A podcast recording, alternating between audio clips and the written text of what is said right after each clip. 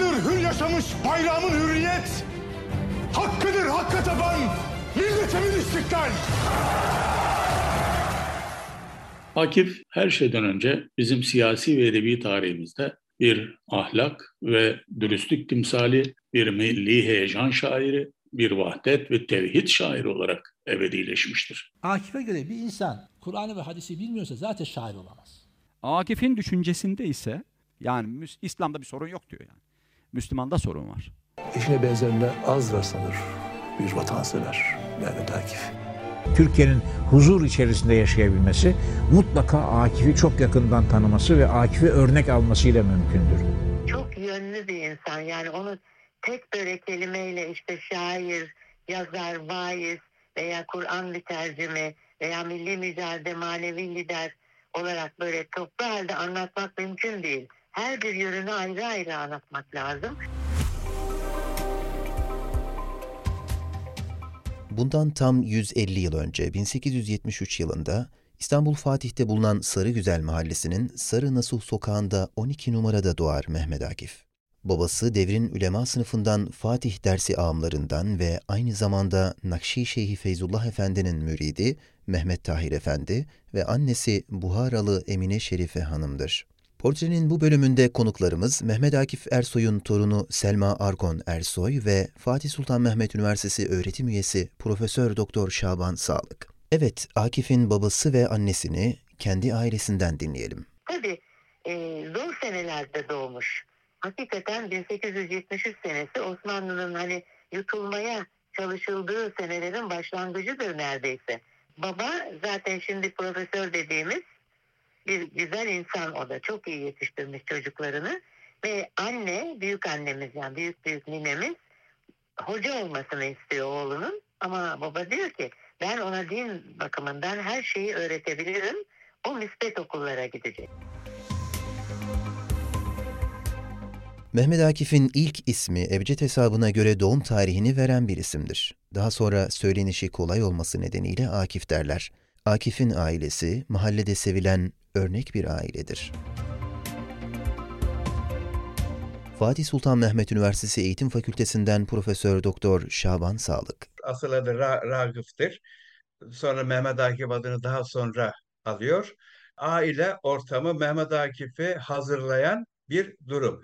Biz edebiyat derslerinde, eğitimde şöyle bir benzetme yaparız. Deriz ki bir gömleğin ilk düğmesini doğru iliklerseniz ondan sonraki bütün düğmeler doğru iliklenir. Bu anlamda eğitimde aile bir ilk düğme hükmündedir. Ve Akif'in e, babası da annesi de ailesi de adeta Akif'i bugünlere bizim bildiğimiz Mehmet Akif olma yolunda hazırlayan e, büyük bir ailedir. Terbiye anlayışıyla, bilgisiyle, kültürüyle numune saydığımız bir e, Müslüman Türk ailesi örneğidir. Mehmet Akif ilk öğrenimine 4 yaşındayken Fatih Muvakkıt Hanesi'nde başlar. Çocukluk yıllarını torunu Selma Hanım şöyle anlatıyor. afacan bir çocukmuş. Hatta e, okuldan gelince e, uyumak için yandaki bir komşunun masallarını dinlemek istermiş. Bazen komşu yaşlıymış, uykuya dalıp beklermiş başında uyansın da devam etsin diye. Ağaçlara tırmanır, ağaçlardan düşen, yaramaz ama çok zeki bir çocuk. Yani anında öğrenen bir çocuk ve lisana da çok kabiliyeti varmış. 6 yaşına geldiğinde Emir Buhari Mektebi İptidaisine geçer. Bir yandan ilkokula devam ederken diğer yandan babası Tahir Efendi'den Arapça dersleri alır. Fakat 4 yaşından itibaren ona Kur'an dersleri vermeye başlar, Arapça öğretir ve zamanının en iyi hocalarından da dersler aldırır. Daha sonra Fatih Merkez Rüştiyesi'ne yazılır Akif. Burada hiç unutamadığı en önemli şahsiyetlerden biri hocası Kadri Efendi'dir. Fransızca, Farsça ve Arapça bilen Kadri Efendi, Mısır'da Kanuni Esasi gazetesini çıkaran hürriyetperver bir şahsiyettir. Kendi ifadelerinden de anlaşılacağı üzere Akif'in karakterinin şekillenmesinde ve sağlam bir duruş kazanmasında Kadri Efendi'nin rolü büyüktür. Akif'in edebiyata ilgisi Rüşdiye yıllarında başlar. Edebiyat hocaları İsmail Safa ve Muallim Naci'dir. Bu dönem Hafız'ın divanını, Sadi'nin Gülistan'ını, Mevlana'nın Mesnevisini ve Fuzuli'nin Leyla ve Mecnun'unu okur. Bütün dünyaya küskündüm. Dün akşam pek bunu almıştım. Nihayet bir zaman kırlarda gezmiş köyde kalmıştım. Şehirden kaçmak isterken sular zaten kararmıştı. Pek ıssız bir karanlık sonradan vadiyi sarmıştı. Rüştiye'yi bitirdikten sonra Mülkiye Mektebi'ne kaydolur Akif. Üç yıllık idadi kısmını bitirdikten sonra da yüksek kısmına geçer. Burada hayatını değiştirecek iki büyük felaketle karşılaşır Akif. Babası Tahir Efendi daha 14 yaşındayken vefat eder ve aynı yıl Akif'in Fatih'teki evleri yanar. Tabii bu, bu güzellik 14 yaşına kadar. Ama 14 yaşında babayı kaybedince mecburen hem anneciğinin hem kız kardeşinin bakımı onun omuzlarına kalır. Bu zor şartlar nedeniyle mülkiyeden ayrılmak zorunda kalır ve mezunlarına iş garantisi veren Baytarlık Mektebi'ne kaydolur Mehmet Akif. Çünkü oradan mezun olanlara hemen iş bulma imkanı varmış. Oraya devam eder. Baytarlık Mektebi Halkalı'dadır ve Akif Fatih'ten Halkalı'ya kadar her gün yürüyerek okuluna devam eder. Yürüyerek gitmeyi tercih edermiş. Çünkü giderken okuduğu zaman hani o günkü okuyacağı şeyleri, dersleri düşünüyordur. Bir de sessizliği seven, yalnız kalmayı seven bir insan. O bina Halkalı Zira- Ziraat Mektebi diye geçiyor. Akif orada öğrencilik hayatını yaşıyor. Ve İstanbul Fatih semtinde oturuyor. Oradan oraya yürüyüp sportmen bir insandır. Güreşi sever ve günde bilmem kaç kilometre yürür. Yani Fatih'ten Halkalı'ya kadar yürüme gidip geldiğini söylüyor. Mezuniyet sonrası ilk görev olan Ziraat Nezareti Umuri Baytariye ve Islahı Hayvanat Umum Müfettiş Muavini olur. Göreve başladığı bu yıl hafızlığını da tamamlar. Görevi esnasında Anadolu ve Rumeli şehirleriyle Suudi Arabistan'ın köy ve kasabalarına gider. Osmanlı coğrafyasını ve halkını bu seyahatlerle tanıyan Akif, daha sonra resimli gazetede manzumlar neşredeceği Fahrettin Razi, İmam Gazali ve Sadi Şirazi'nin eserleriyle meşgul olur. 1895 yılından itibaren Gayret, Hazine-i Fünun, Resimli Gazete, Mektep ve Servet-i Fünun gibi edebiyat dergilerinde imzası görülmeye başlar. Çok gençlikte yazmaya başlamış şiirlerini. Ee, tabii okulda e, hocaları görüyor. Hele bir hocası senin de şiirlerini okudum diyor. Güzel yazıyorsun ama sen galiba bir muallim naci olmak yolundasın. Bizim zaten bir muallim nacimiz var diyor. Sen kendine bir yol çiz. Mehmet Akif olarak bir yol çiz ve bir lisan daha öğren. O gün başlamış Fransızca öğrenmeye hocasının lafıyla ve eski e, sonra der ki eski gençlik şiirlerimi hani yırttım attım. 1897 yılında Tophane'yi amire veznedarı Mehmet Emin Bey'in kızı İsmet Hanım'la evlenerek dünya evine girer Akif. Torunları Selma Hanım, İsmet Hanım'dan bahsederken dedem huylu bir insanmış ifadelerini kullanıyor. 5 yaşlarında falanmış dedem evlendiğinde. Tophane veznedarının, veznedarının kızıdır anneanneciğim. Ee, güzel yetişmiş bir İstanbul hanımefendisi. E, Ama dedemle beraber de o hanımefendi her zorluğa katlanmış. Çok sevmişler birbirlerini. Ee, çok uzun bir beraberlikleri var. Dedem vazifeli giderken veya Anadolu'ya çağırdığında giderken sonradan onları aldırmak için para gönderdiğinde hiçbir zaman ben kalayım da sen ne yaparsan yap uğraş dememiş. Her yere onunla beraber gitmiş. Mısır'a da biliyorsunuz gitmiş. Ee, anneanneciğim e, güzel bir kadınmış. Annem anlatırdı. Çok fedakar. Kocasını çok bağlı. Çocuklarını çok seven. Dostlarını çok seven. Dedem huylu bir insan diyeceğim ben. Akif çok yönlü, çok cepheli bir insan. Bu cephelerini Profesör Doktor Şaban Sağlık şöyle sıralıyor. Ee, Mehmet Akif bir şair. Aynı zamanda bir der, e, düz yazı yazarı, gazeteci. Bir üniversite hocası, öğretmenlik tarafı var. Mehmet Akif Ersoy bir din alimi. Din İşleri Yüksek Kurulu üyeliği görevi var. Kur'an şairidir. Bir diplomattır. Yine Mehmet Akif Ersoy müthiş derecede beş ayrı yabancı dil bilen birisi. Turizm elçisi. Mısır üniversitelerinde Türk edebiyatını, Türk tarihini, Türkiye'yi, Türk insanını oraya anlatmış. Bugünkü tabirle söyle bir barış elçisidir.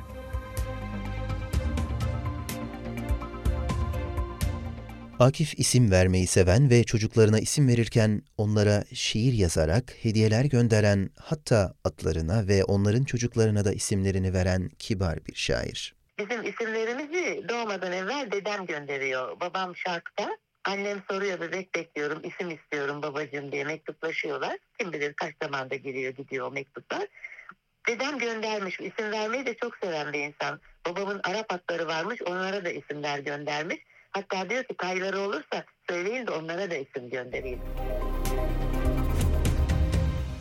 Kızı Ferda'ya Farsça yarın anlamına gelen bu ismini gönderirken yazdığı şiirse şöyle. Serdar kadın, Serdar kadın. Ey yavrumun ilk yavrusu. Pek tatlı şeysin doğrusu. Lakin neden çirkin adın? Arada atlıyorum tabii biraz daha var satırları. Yok yok adın cidden güzel. Dünyada her şeyden güzel. Aydan güzel, günden güzel. Ay gün nedir? Benden güzel. Zira yarın dünden güzel diye biter. 1911 yılından itibaren Akif, Safahat isimli meşhur eserinin manzumelerini Sırat-ı Müstakim mecmuasında neşre başlar. Safahat birinci kitap dışında Akif, Süleymaniye kürsüsünde, Hakkın Sesleri, Fatih kürsüsünde Hatıralar, Asım'ın Nesli ve Gölgeler isimli kitapları neşreder. Sızmıştım bir aralık neyse yoğulmuş da meğer. Ortalık açmış uyandım dedim artık gideyim. Önce amma şu fakir Adem'i memnun edeyim. Bir de baktım ki tek onluk bile yokmuş kesede. Mührün boynunu bükmüş duruyormuş sade. O zaman koptu içimden şu tahassür ebedi. Ya hamiyetsiz olaydım ya param olsaydı. 1913 yılına kadar memuriyete devam eden Mehmet Akif, 1906'da Halkalı Ziraat Mektebi'nde, 1907'de Çiftçilik Makinist Mektebi'nde Kitabe-i Resmiye muallimliği yapar. 1908'den itibaren de Darülfünun'da Edebiyatı Osmaniye muallimliği görevinde bulunur. Bu yıllarda aynı zamanda Fatih, Beyazıt ve Süleymaniye kürsülerinde vaazlar verir. Vaazlarında ümmet bilinci, Müslümanların birleşmesi ve kaybettiğimiz hakikatleri konu edinir. Bir yandan da kısa bir müddet İttihat ve Terakki Cemiyeti'nin Şehzadebaşı Kulübü'nde Arapça eğitimi verir. 1913'te halka aydınlatmak gayesiyle kurulan Müdafaa-i Milliye Heyeti Neşriyat Şubesi'nde Recaizade Mahmud Ekrem, Abdülhak Hamid Tarhan, Süleyman Nazif ve Cenab Şehabettin'le birlikte çalışır. Cehennem olsa gelen göğsümüzde söndürürüz. Bir yok ki hak yoludur, dönme bilmeyiz, yürürüz. Düşer mi tek taşı sandın harimi namusun? Meğer, meğer ki harbe giren son nefer şehit olsun. Yine aynı yıl Umuru Baytariye Müdür Muavinliği görevinden birlikte çalıştığı iş arkadaşına yapılan bir haksızlık sebebiyle ayrılır. Haksızlığa asla tahammül etmeyen bir insan. Yani kime yapılırsa yapılsın o e, arkadaşına büyük haksızlık yapılıyor ve o da anında istifa ediyor hemen. 1914 yılında Harbiye Nezareti'nin kurduğu Teşkilat-ı Mahsusa'nın görevlendirmesiyle Berlin'e gider. Daha sonra Kuşçubaşı Eşref İdaresi'ndeki bir heyetle devlete sadık kabilelerin desteğinin devam ettirilmesi vazifesiyle Arabistan'a gönderilir. Bu iki görevini Akif, Berlin Hatıraları ve Necid Çöllerinden Medine'ye isimleriyle şiirleştirmiştir. Berlin'de batıyı, Medine'de doğuyu gören Akif, Necid çöllerindeyken Çanakkale şehitlerine şiirini yazar. Sana dar gelmeyecek makberi kimler kalsın? Gömelim gel seni tarihe desem sığmazsın. Ercümerc ettiğin edvara da yetmez o kitap. Seni ancak ebediyetler eder istihap. Ey şehit oğlu şehit, isteme benden makber. Sana avuçunu açmış duruyor peygamber. Biliyorsunuz e, İngilizler e, gönderip hani bizim e, Arap kabilelerini arkadan vurmak için Osmanlı'yı kandırırlar ya. Şerif Hüseyin'i, oğullarını ondan sonra silahlı altınla bir grup gönderilir. Kuşçubaşı dedem ve bir güzel birkaç insan daha ve gizli giderler. Çünkü Sultan Altınlar gönderir paralar. Orada kabileleri ziyaret ederek El Muazzama diye bir istasyona gelirler. Orada konaklarlar ama 3-4 ay süren bir yolculuk. Üşürler, hasta olurlar. Ondan sonra bayağı zorlu, aç kalırlar. Orada bir istasyonda konaklarlarken haber gelir. Bizzat Enver Paşa'dan. Çanakkale geçilmedi. Çünkü Berlin'den beri merak eder. Ne oldu? Asla kaybetmeyeceğiz ama bana bir güzel haber verin artık der. Hep sorar etrafına. Orada haberi kuşçu başı koşar. Üstad haber geldi beklediğin haber. Çanakkale geçilmedi. Bir tezahürat bekliyordum der kuşçu başı. Dondu kaldı. Beni görmüyor. Kaldı. Ama yakında gör, gittiğimde bir baktım gözlerinden yaşlar akıyor. Ağlayamıyor ama beni görünce boynuma sarıldı başladı boşaldı hüngür hüngür ağlamaya başladı der. Ben de ağladım. Bütün etrafımızdakiler ağladık. Birbirimizi tebrik ettik. O küçücük bir ahıra girdi. Anlatır bunu. Orada develer, atlar var kumlar içinde. Başladı kumların üstünde şükür namazı kılmaya. Ve arada mırıldanıyordu Allah'ına. Allah'ım şu destanı yazmadan canımı alma. Ondan sonra ne istersen seninim ama bırak da şunu yazayım diye dua ediyormuş. Sabaha kadar namaz kılarak, mırıldanarak orada kalmış. Sabah aydınlanırken artık yola çıkacağız. Gittim kapısını vurdum. Üstad yola çıkmamız lazım artık çıksanız. Yüzü gözü kum içinde çıktı uykusuz bir şekilde ama gözleri ateş gibi böyle. Bir ka- birkaç parça kağıt uzattı bana. Al oku bakalım Eşref dedi. Gitti yüzünü yıkamaya. Ya da şöyle bir baktım Çanakkale şehitlerine. Yani Mehmet Akif hem Berlin'e hem de e, Arabistan'a Kuşçubaşı Eşref'le gitmiştir. Kuşçubaşı Eşref adım adım saatte bir telgraf Çanakkale Savaşı'nı Akif'e anlatıyor. O da sanki ta uzaktan o savaşı görmüş gibi naklen yayın yapar gibi o harika savaşı yazıyor. Akif, Mayıs 1920 yılından sonra milli mücadeleye fiilen katılır ve İstanbul'dan ayrılır. Mustafa Kemal İstanbul'daki dağılan meclis üyelerini Ankara'ya davet eder. Özbekler Tekkesi o dönem İstanbul'dan Ankara'ya ulaşımın gizli karargahıdır. Akif, Üsküdar Parkı'nda Ali Şükrü Bey'le buluşarak önce Karadeniz'e, oradan İnebolu'ya ve sonra da uzun ve meşakkatli bir yolculuktan sonra Ankara'ya ulaşır. Ertesi sabah erkenden 12 yaşındaki Emin dayımı yanına alıyor. Özbekler Tekkesi'nde Ali Şükrü Bey'le buluşuyorlar, yola çıkıyorlar. Tabii uzun bir yolculuktur. Kah yürüyerek belki dekovil denilen bir alet var, elle işleyen tren rayı üstünde. Bazen atla bir de Geyve yakınlarında da e, Kuşçubaşı Eşref'in atlılarınla karşılaşıyorlar. Onlara refakat ediyor, götürüyor. Ankara'ya 24 Nisan'da varırlar. Mustafa Kemal onları e, meclis kapısında karşılar. Ben size geleceğim. Şu anda görüşmek mümkün değil der. Kendisi de kim bilir nereye koşturuyordu. O kadar kargaşa içinde. Dedemi de hoca alır Taceddin dergahına. Kendi evine götürür önce. Sonra da Taceddin dergahını düzeltirler. Orası da dedem de Burdur milletvekili olduktan sonra ikinci bir meclis odası, meclis binası gibi orada yatar arkadaşlar. Hamdullah Supiler, Hasan Basriler, Eşref, Enstitüler, Mithat Cemaller hepsi. Konya'da isyan çıkar ve Akif Konya'ya giderek isyanın bastırılmasında önemli rol oynar. Kastamonu Nasrullah Camii'nden verdiği vaazla Kurtuluş Savaşı'nın manevi destekçisi olur. Akif'in genel yayın yönetmeni olduğu Sebilür Reşat gazetesinde yayımlanan bu konuşma, halkın büyük bir azimle milli mücadeleye katılmasını sağlayacaktır. Bu konuşmasında şu ifadeler de yer alır. Bir Avrupalının, bir Amerikalının, bir şarklıyı, hele bir Müslümanı sevmesine imkan yoktur. Ressamları meydana getirdikleri türlü türlü resimlerle, şairleri şiirlerle, hikayecileri gayet maharetle yazılmış romanlarla, siyasileri gazetelerle hep onların bu hislerini canlandırır dururlar. Anlıyorsunuz ya biz nasıl yetişiyoruz, onlar nasıl yetiştiriliyor. Lakin bu heriflere karşı olan buğzumuzu hiçbir vakit onların ilimlerine, fenlerine, sanatlarına sıçratmamalıyız. Çünkü medeniyetin bu kısımlarında onlara yetişemezsek yaşamamıza bize emanetullah olan dini İslam'ı yaşatmamıza imkan yoktur. Akif 25 Aralık 1920'de 1. Meclise Burdur mebusu olarak girer. Bu yıl Marif Vekaleti bir milli marş yazılması için ülke çapında yarışma açar. Yarışmada arzu edilen şiire ulaşılamayınca süre uzatılır.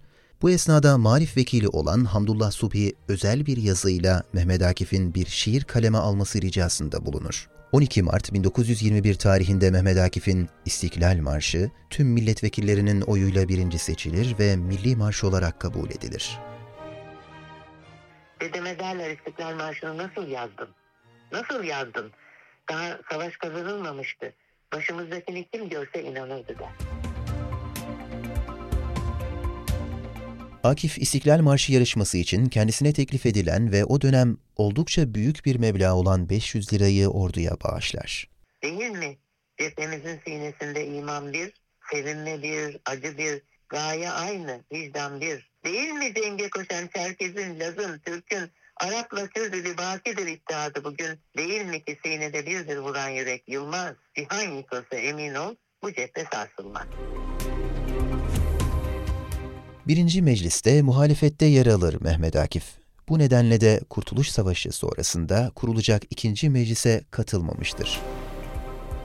1923 yılında Abbas Halim Paşa'nın davetiyle Mısır'a gider Akif. Kahire Üniversitesi'nde Türk Edebiyatı, Osmanlı Edebiyatı dersleri verir. E, neden hani e, böyle e, Mısır'a gidip de kaçtı derler ya sürüldü derler. Yok öyle bir şey. Gençler buna inanmasın sakın. Sürülme falan değil. Kendini gönüllü sürgün etti dedem. Çünkü kalbi kırıldı buradaki bazı olaylardan. Bir taraftan da Diyanet İşleri Riyaseti tarafından kendisine tevdi edilen Kur'an-ı Kerim tercümesiyle ilgilenmektedir. Mustafa Kemal Mısır'dan dönen Mehmet Akif'e iki defa haber gönderterek bu meali ister. Ancak Akif bu tercümeyi bitirmiş olmasına rağmen teslim etmez. Teslim etmek istemez. Tabii bitmiş. Hakikaten bitmiş ve Eşref Edip 1932'de kendisini ziyarete gittiği zaman bu bitmiş diyor, almış okumuş diyor ki o kadar güzel bir şey olmuş ki Allah'ın kelamı olduğu belli fakat müthiş bir şey. En ufak bir aksama yok. Akıyor. İnsanın yani böyle kendinizi yücelmiş hissediyorsunuz der anılarında. O kadar güzel olmuş. Bunu ver de diyor ben götüreyim bastırayım. Yok diyor dedem bitmedi. Sana öyle geliyor. Çünkü İstanbul'dan gelen haberlerden endişesi var. Her şey Türkçe okunmaya başlamış biliyorsunuz. Ezanlar Türkçe okunuyor, namaz Türkçe okunuyor. Yani benim mealimle mi okunacak? Allah'ın kelamı bir tarafı kaldırılıp benim mealimle mi okunacak? Ya ben bir noktayı yanlış yere koyduysam ben Allah'ın huzuruna nasıl çıkarım? Sevgili peygamberimin yüzüne nasıl bakarım? Ben teslim etmekten vazgeçtim diyor. Bir duyum alıyor Akif. Şöyle bir duyum alıyor. Diyor ki devrim yapanların niyeti dini, İslam'ı e, şey yapmak, Kur'an'ın orijinalini ortadan kaldırmak, Türkçe ezan, Türkçe ibadet saçmalığı falan. Kur'an'ın orijinalini ortadan kaldırıp dinin senin yaptığın meali Kur'an yerine geçirecekler. Birden Kur'an'ı yok edemeyecekler de Akif'in yazdığı Kur'an meali Kur'an-ı Kerim'in yerine Türkiye'de hakim kılınacaktı. Kur'an deyince orijinal Kur'an değil Akif'in meali. Halk altında Akif'in adını görünce de şüphelenmeyecektir. Tam bir şey yani manipülasyon örneği bu. Akif bu iyi niyeti çözünce şu o imani hassasiyetiyle şunu düşünüyor. Allah'ın kelamı diyor yüce Kur'an'ın atılacak ve benim diyor eksik yarım yamalak yaptığım bir tercüme onun yerini mi alacak? Yani Kur'an'ın yerine benim yazdığım mı alacak? Bu ne hadsizlik, bu ne saygısızlık. Böyle bir düşüncedeki vahameti, korkunçluğu düşünerek yapmış olduğu meali, tefsiri yakıyor. Orijinal Kur'an'ı bırakıp yerine Akif'in kitabı tercümesini koyacaklardı. Akif de buradaki vahameti, korkunçluğu gördü ve ondan dolayı benim e, asla böyle bir şey izin vermem diyerek yakmayı göze aldı. Yani işin özü bu bence. 1935 yılında sıtma hastalığına tutulur Mehmet Akif. Hastalığı daha da ağırlaşarak siroza döner. Vatanından uzakta vefat etme korkusuyla İstanbul'a geri gelir. Akif 27 Aralık 1936 yılında Beyoğlu'nda ikamet ettiği Mısır apartmanında hayata gözlerini yumar. Vefat ettiğinde 63 yaşındadır. Kendisinin bir duası var. Allah'ım diyor beni peygamberimden fazla yaşatma. Böyle bir duası var ve 63 yaşında vefat ediyor. Yani peygamberimizin vefat ettiği yaşta vefat ediyor. Beyazıt'ta e, yıkanıp orada meydana konur. Oradan üniversitede daha evvel dersler vermiş İstanbul Üniversitesi'nde. Birkaç genç geçer, geçerken görüyorlar. Bu kimin acaba? Bir bakıyorlar üstünde e, Mehmet Akif yazıyorlar. Koşuyorlar üniversiteye. Herkese haber veriliyor. Oradaki bir lokantadan bir bayrak ve haç örtüsü bulunuyor. Üstüne örtülüyor ve mezarına kadar hiç arabaya konmadan omuzlar üstünde götürülüyor. Beyazıt'tan Edirne kapıya. AA Portre bu bölümünde milli şairimiz Mehmet Akif Ersoy'un mücadelesini ele aldı. Bizi hangi mecrada dinliyorsanız abone olmayı ve takip etmeyi unutmayın. Hoşçakalın.